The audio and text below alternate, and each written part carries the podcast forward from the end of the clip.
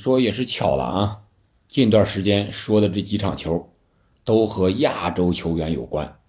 这不，今天又回看了一下那不勒斯二比一战胜罗马这场比赛，又有亚洲球员金文哉首发打满全场，而且在很多数据上都是全场最佳呀，像什么精准传球数是六十八次，还有这个长传成功数是五次，解围次数是九次。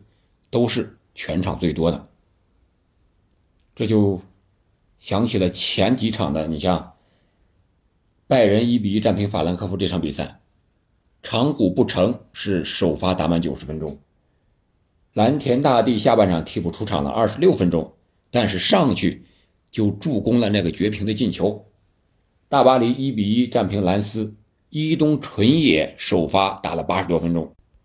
而且呢，制造了马尔金尼奥斯的黄牌，还有维拉蒂的红牌。布莱顿二比一绝杀利物浦啊！这场足总杯的十六分之一决赛，三山勋是吃饭睡觉过阿诺德，而且是五过阿诺德，想怎么过怎么过。最后时刻九十二分钟还上演了绝杀，那个进球非常的漂亮。还有。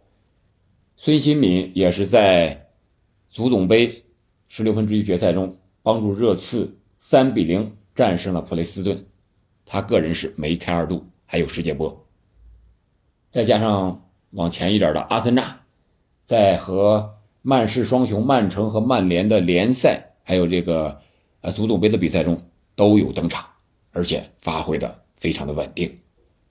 捋了捋这些球员，六七个吧。哎，都是日本和韩国的，东亚的，都是我们的近邻，没有中国球员，一个都没有啊，都是别人家的孩子。但是你酸过了之后，你应该回味一下，我们怎么才能迎头赶上，向人家学习借鉴什么呢？我也捋了一下这些人的履历啊，他们有几个共同点，也有不同点。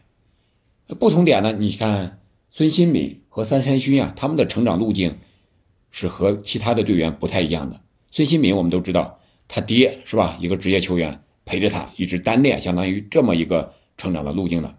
而三山勋呢，是从高中到大学是一个学霸，是这样一个校园足球的一个成长路径。而且三山勋据说啊，在大学毕业的论文啊，题目就是。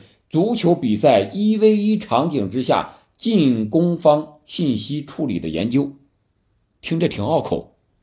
说白一点就是一 v 一单挑，我怎么过你？我怎么能胜利？啊，能把你过掉？所以说他在场上就是实践他的理念，实践他的研究。那你看过阿诺德，那就是手到擒来了。这个可以说，这两个人。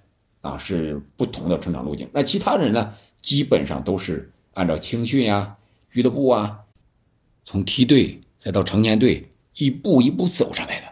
这个就是大多数球员大众化、常规化的成长之路。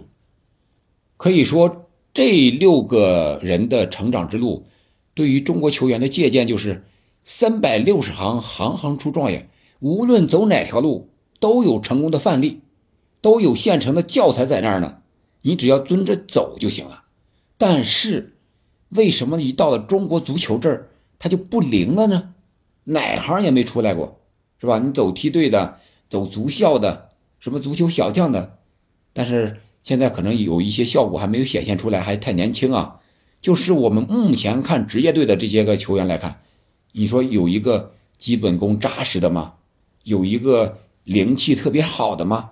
有一个能在五大联赛踢上绝对主力的吗？没有，是吧？吴磊那么一棵独苗还回去了，年龄也大了。所以我说，我们酸完了之后，我们应该好好的学习借鉴一下，这是不同之处。相同之处呢，就是日本这些球员啊，绝大多数留洋之路是先到比甲，先到欧洲的低级别联赛去锻炼。一年两年，然后再回到五大联赛里边。你像这个三山勋是去了比甲的圣基罗斯联合，伊东纯也呢是去了亨克，蓝田大地和富安健洋都去的这比甲的圣图尔登。富安健洋还去过波多尼亚，然后又到的阿森纳，而长谷部诚是免签去的沃尔夫斯堡，然后又走到纽伦堡，然后再到现在的法兰克福。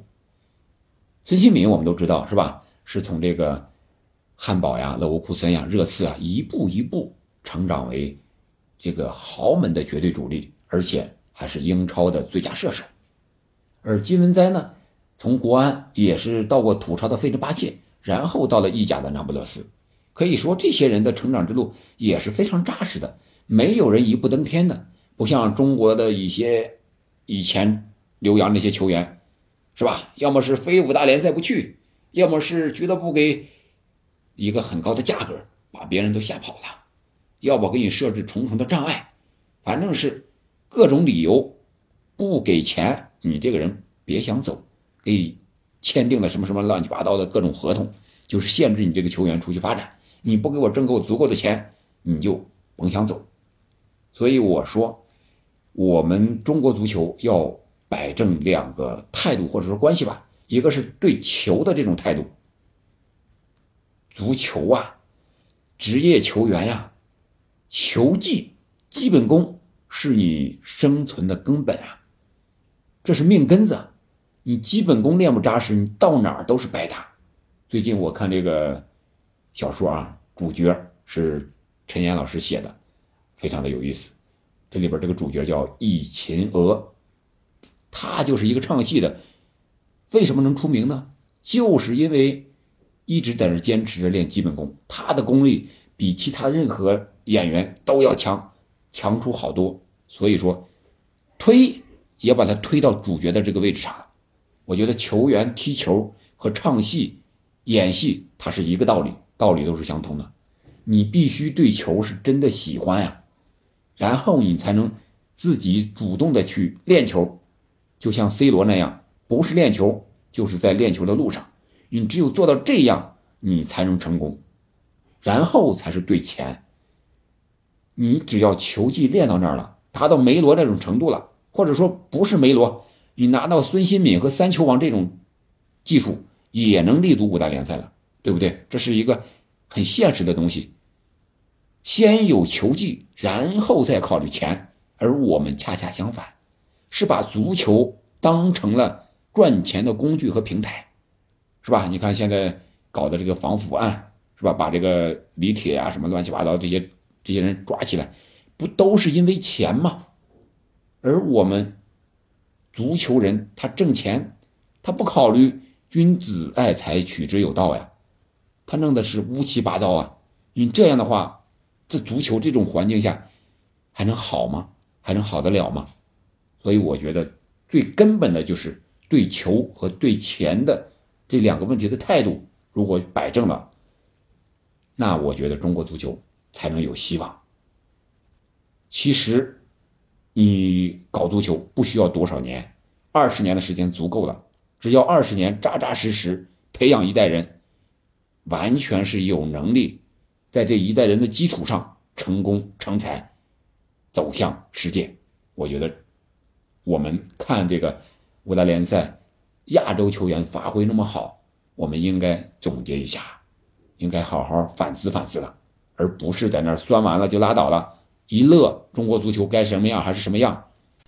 如果是这样的话，那中国足球真的太悲哀了，那就彻底的没有希望了。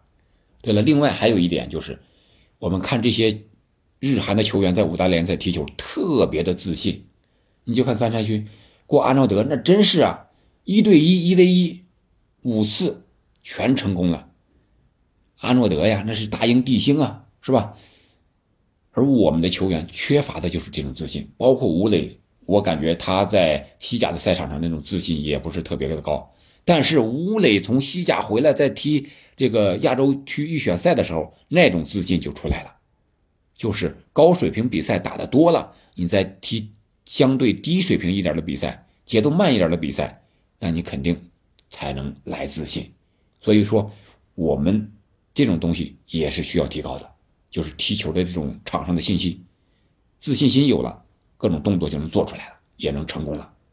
好了吧，这就是我对这一周来五大联赛里边亚洲球员的表现，结合中国足球的一个小小的思考。你觉得呢？亚洲球员表现这么好，为什么都是别人家的孩子，没有中国球员的一席之地呢？欢迎在评论区留言，我们下期再见，感谢您的收听。